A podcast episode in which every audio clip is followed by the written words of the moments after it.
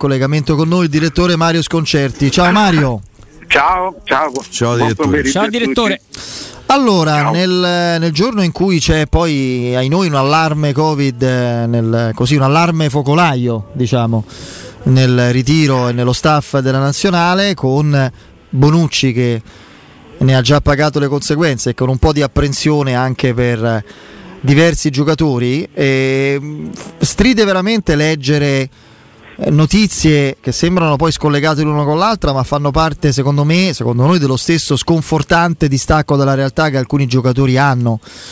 O anche irresponsabilità civile, no? la festa in casa di McKenny con Dybala e Arthur, ma in tempi di Covid e di drammatica contrazione dei ricavi anche per il calcio, giocatori molto forti come Donnarumma che chiedono attraverso il loro procuratore ingaggi folli da oltre 10 milioni l'anno, o giocatori normali come Romagnoli che ne chiedono 6, la triste impressione è che nemmeno il Covid abbia ricondotto uh, sulla terra il calciatore come categoria, forse. Almeno forse sono esagerato o ingiusto, non lo so.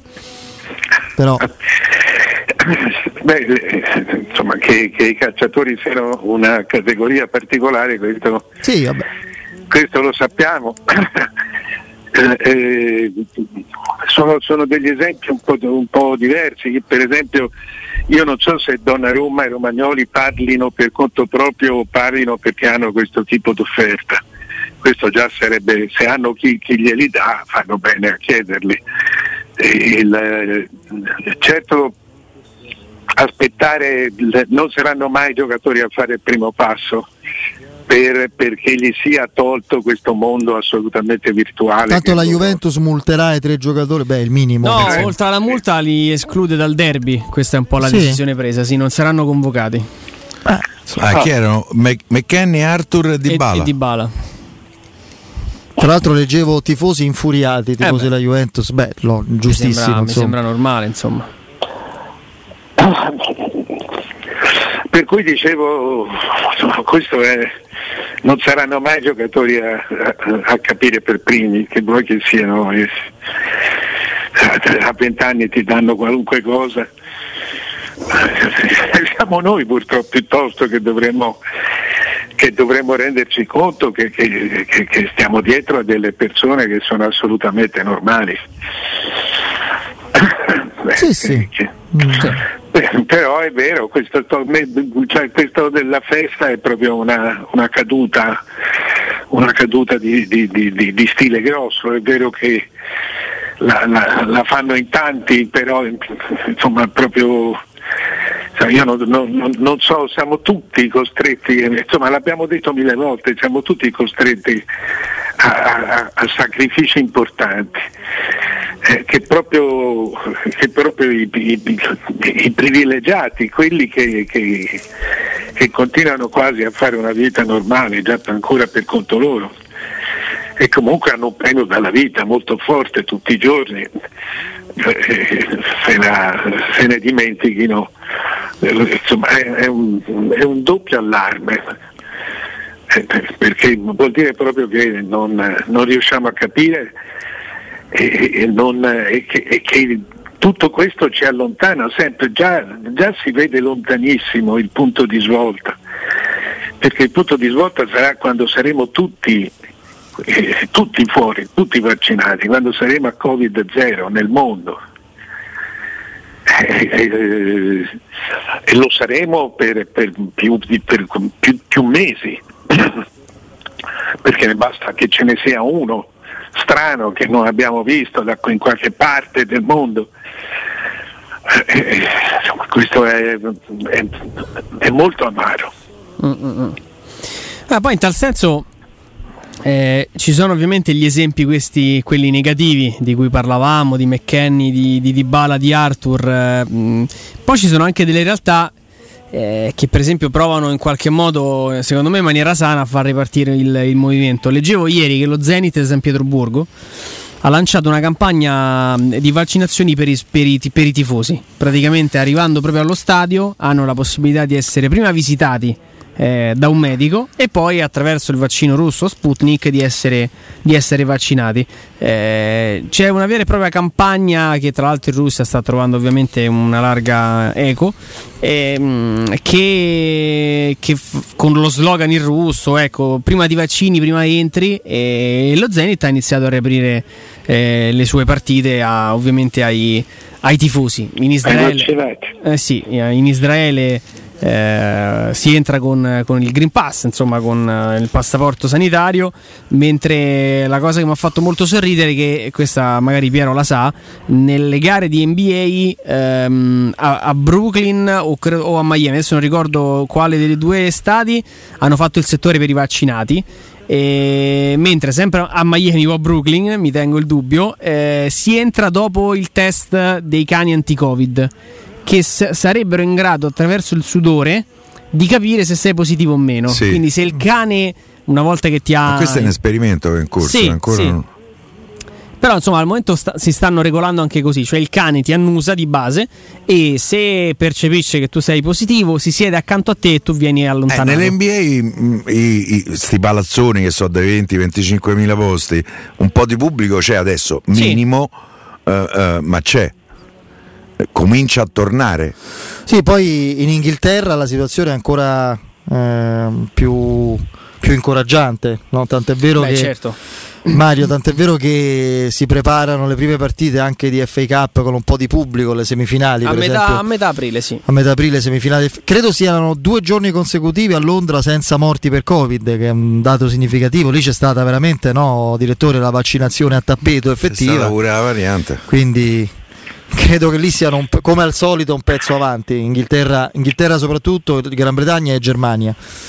Ma quello che colpisce, quello che, che colpisce me almeno è che eh, non solo in Italia non, abbiamo, non siamo riusciti a sviluppare un vaccino, quasi non ci abbiamo pensato, ma in tutta Europa. Cioè, eh, quello che mi spaventa è questo, che la, la, eh, stiamo vedendo in tutta Europa la, lo stesso ritardo della ricerca scientifica che, abbiamo visto in Italia. Cioè, gli, inglesi, vaccino, gli inglesi sono molto avanti perché hanno avuto il loro vaccino. La Germania, la, la BioNTech, il, che, è, che, è, di due scienziati, marito e moglie, turchi, eh, ma comunque è stata fatta in Germania. La Germania non, quando si rivolsero al governo tedesco per dire noi possiamo fare questo, eh, gli fu detto che non interessava, allora ancora non c'era il Covid. Eh, gli americani sì, infatti gli hanno dato la, la Pfizer, il Pfizer è loro, il Pfizer nasce, nasce da, da, due scienziati turchi in Italia, in, eh, in Europa. Quello che mi colpisce è questo, questo complessivo ritardo delle istituzioni europee.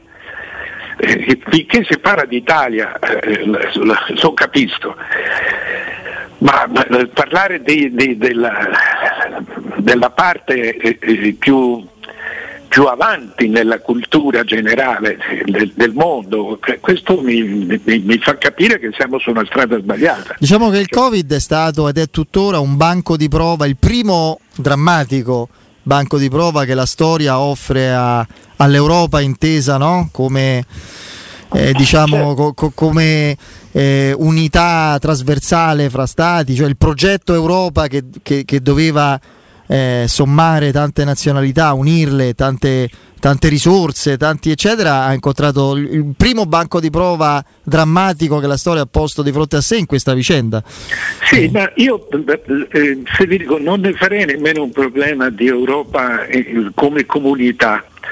Nel senso che come comunità stanno, stanno cambiando veramente tante cose e molto in fretta. Cioè il fatto stesso che eh, da un punto di vista dire, culturale che, che, noi ci si lamenti adesso del comportamento dell'Europa significa che l'abbiamo riconosciuta l'Europa come, eh, come, come nostra governance.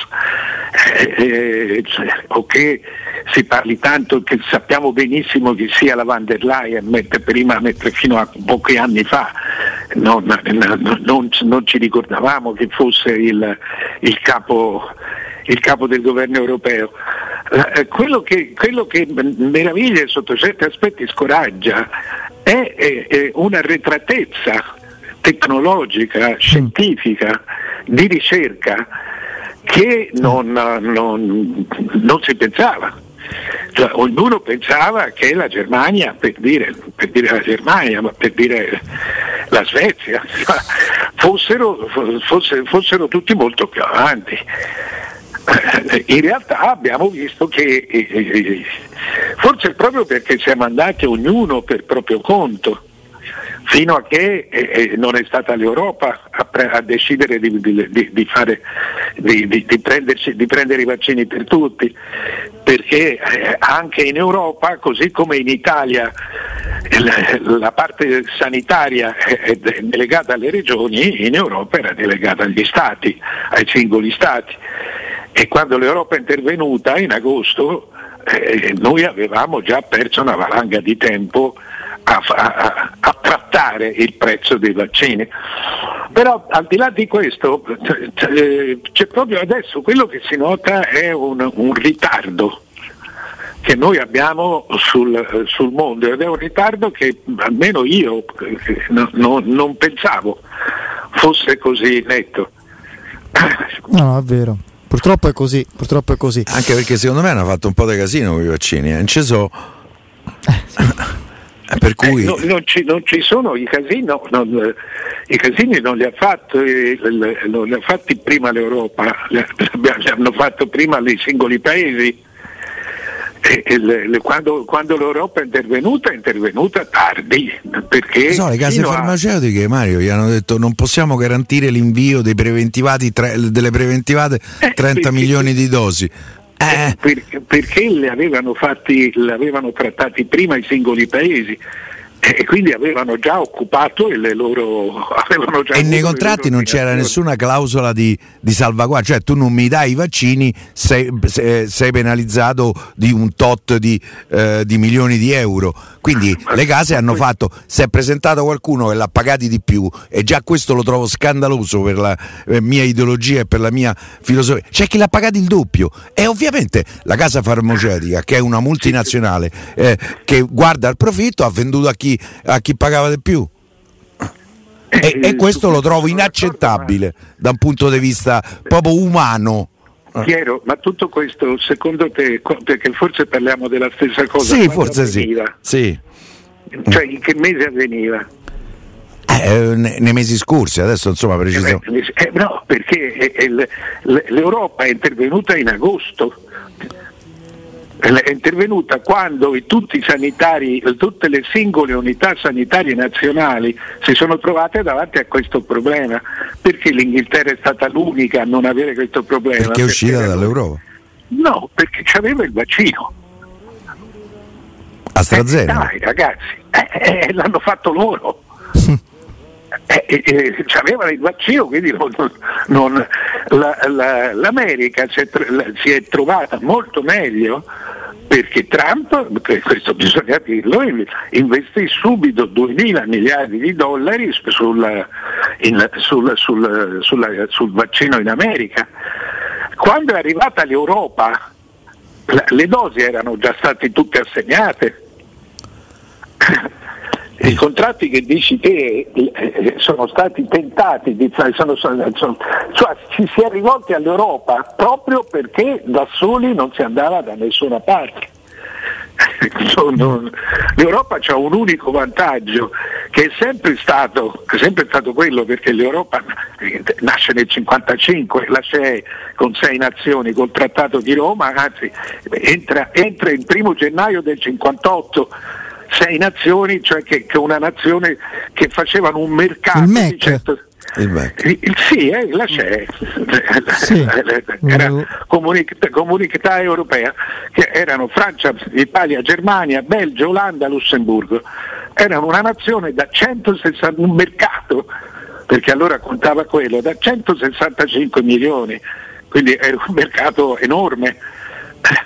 E, dove restò fuori l'Inghilterra? L'Inghilterra chiese, chiese dopo di entrare e De Gaulle non, non la, la, tenne fuori, la tenne fuori per due volte, poi morì De Gaulle, eh, ci, fu un, eh, ci fu, non mi ricordo il nome, ma un, un, un leader del paese eh, conservatore ma aperto all'Europa. Ma della Francia? No, De Gaulle come membro ah, dei sei uh-huh. rifiutò l'ingresso dell'Inghilterra. Sì, sì, sì, Ma c'è sempre stato questo problema di quanto di sovrano tu dovevi, del, di sovranità del tuo paese tu dovevi lasciare eh, per prendere i vantaggi che ti dà un grande mercato comune. Eh, L'Inghilterra non, non, non si è mai sentita eh, profondamente europea si è sempre sentita un impero, un impero del mondo. Tant'è vero il suo problema, vabbè, ora poi chiudo, giuro che mi fermo, ma il suo problema è stato perdere l'impero. Un'Inghilterra che perde l'impero non ha più un ruolo nel mondo, diventa una nazione come, come le altre. Meglio. E, e, C'è ancora la regina, vero? Ah, beh, quello ce l'hanno. Che tra l'altro ha preso già la seconda dose. Eh? Sì, sì. Quello ce l'hanno un sacco di paesi, dai. Non mica è solo, mica è solo la Gran Bretagna, eh, Piero. Dai. No, no. Però. che hai contro la regina Elisabetta, Piero? Cioè, no, ce, l'ha, eh, ce la, ce, l'ha, la Svezia, ce l'ha la Svezia che è il paese più socialdemocratico da, da più tempo d'Europa. È vero, è vero. Oh, Anche invece, Norvegia, vedi.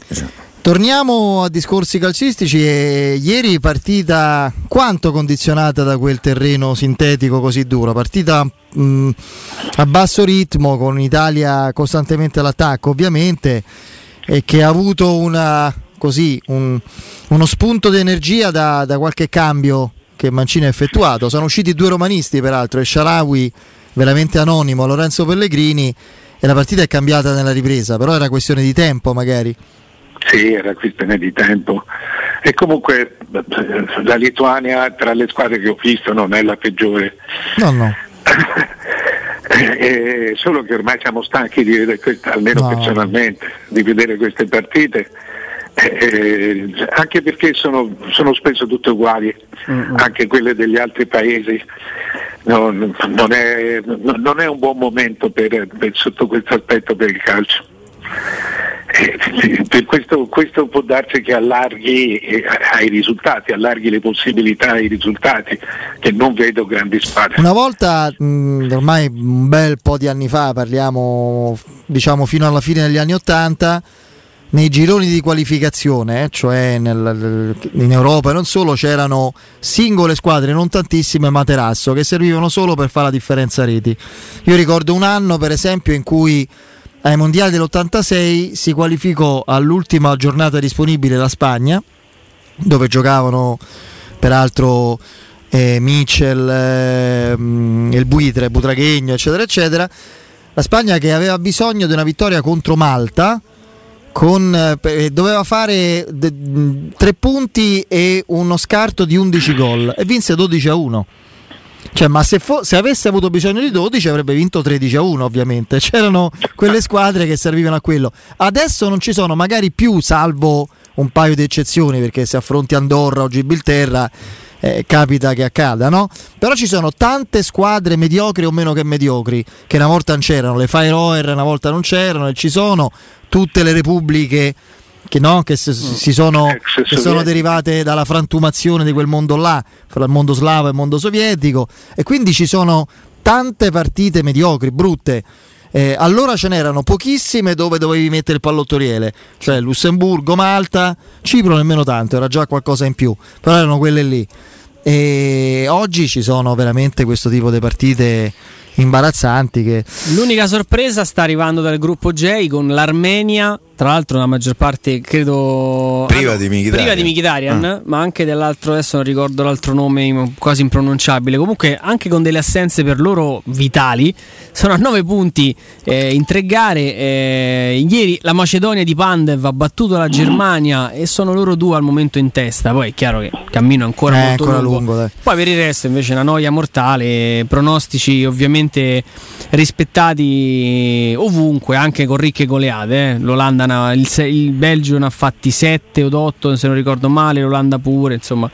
C'è un divario netto. Poi com- come diceva giustamente il direttore tutte le gare con lo stesso copione cioè la piccola o quella diciamo che non è ovviamente non ha i favori del pronostico che prova a reggere e l'altra che aspetta solo di sbloccare Sembrano le, partite, sembrano le partite estive con i boscaioli, eh, quelle in cui le squadre col sindaco Panzone che va in Sì, campo, sì. eccetera, adesso mettono tutti per evitare che magari il 6-7-0 lo prendono solo a metà del secondo tempo, poi alla fine lo prendono, però insomma...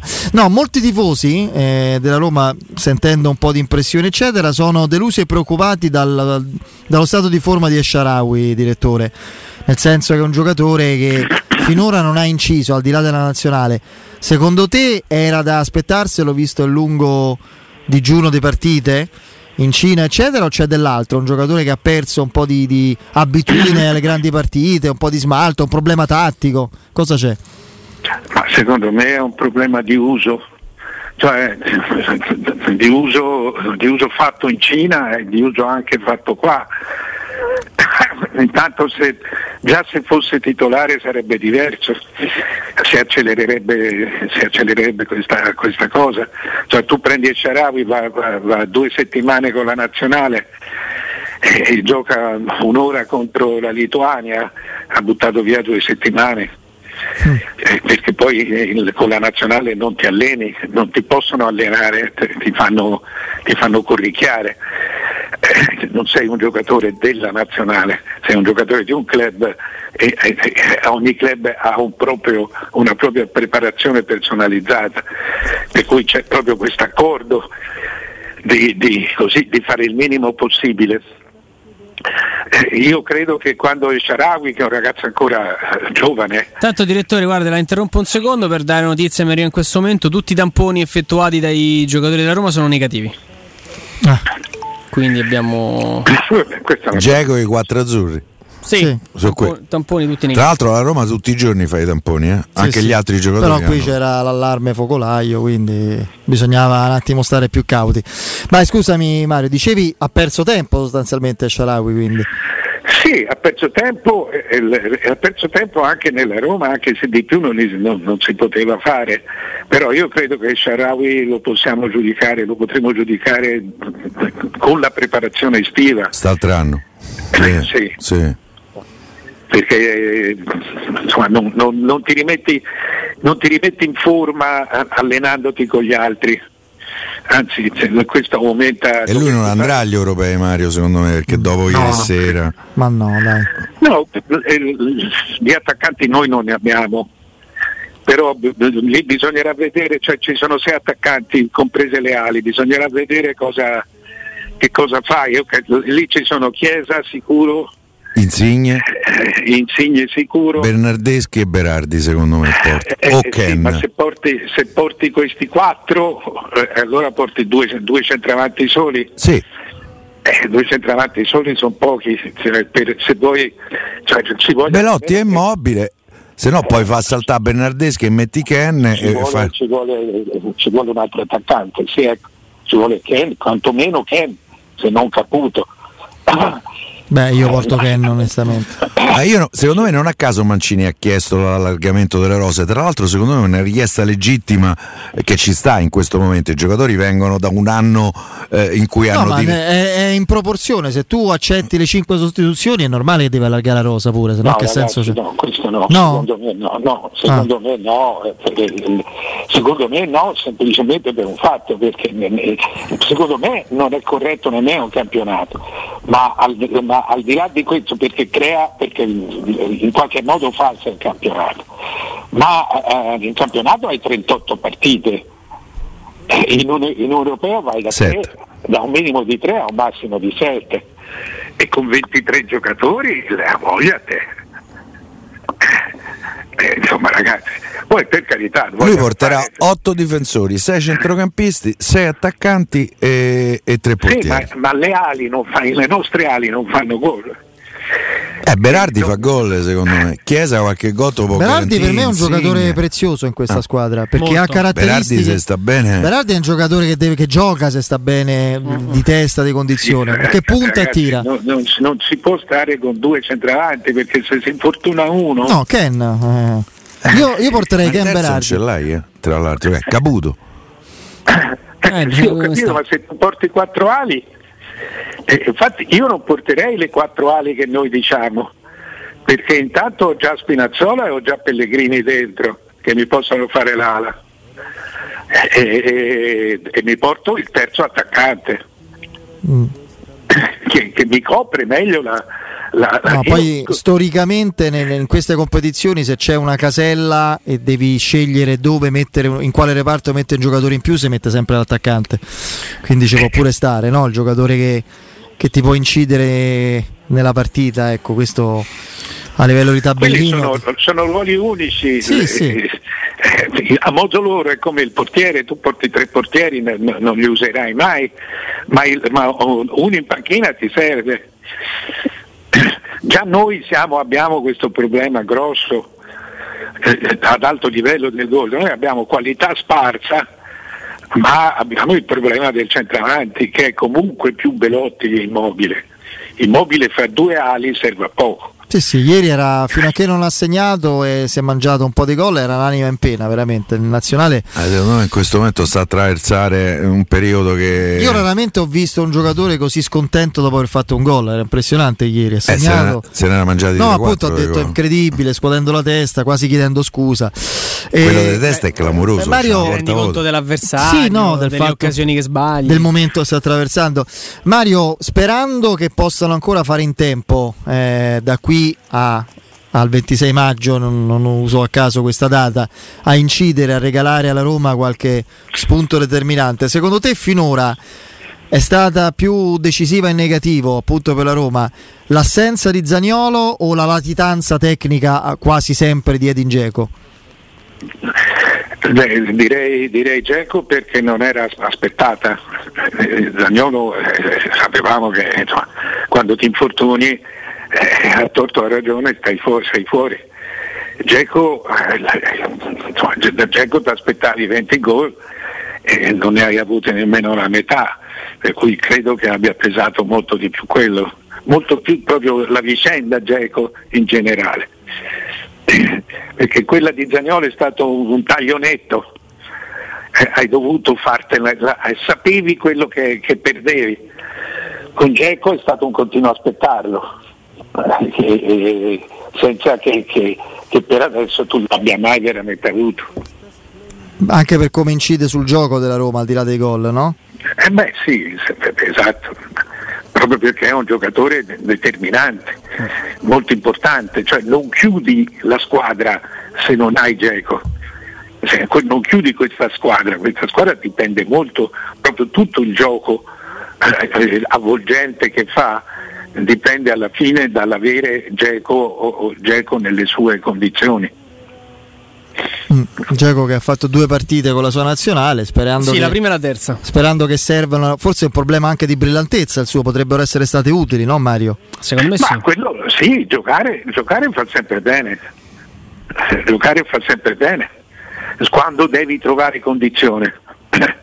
Insomma eh, eh calcio cioè, se giochi troppo allora diventano cioè, no, può essere un affaticamento ma qui se giochi due volte in, in dieci giorni non, non è che, che siano a distanza da una settimana da, da una partita all'altra.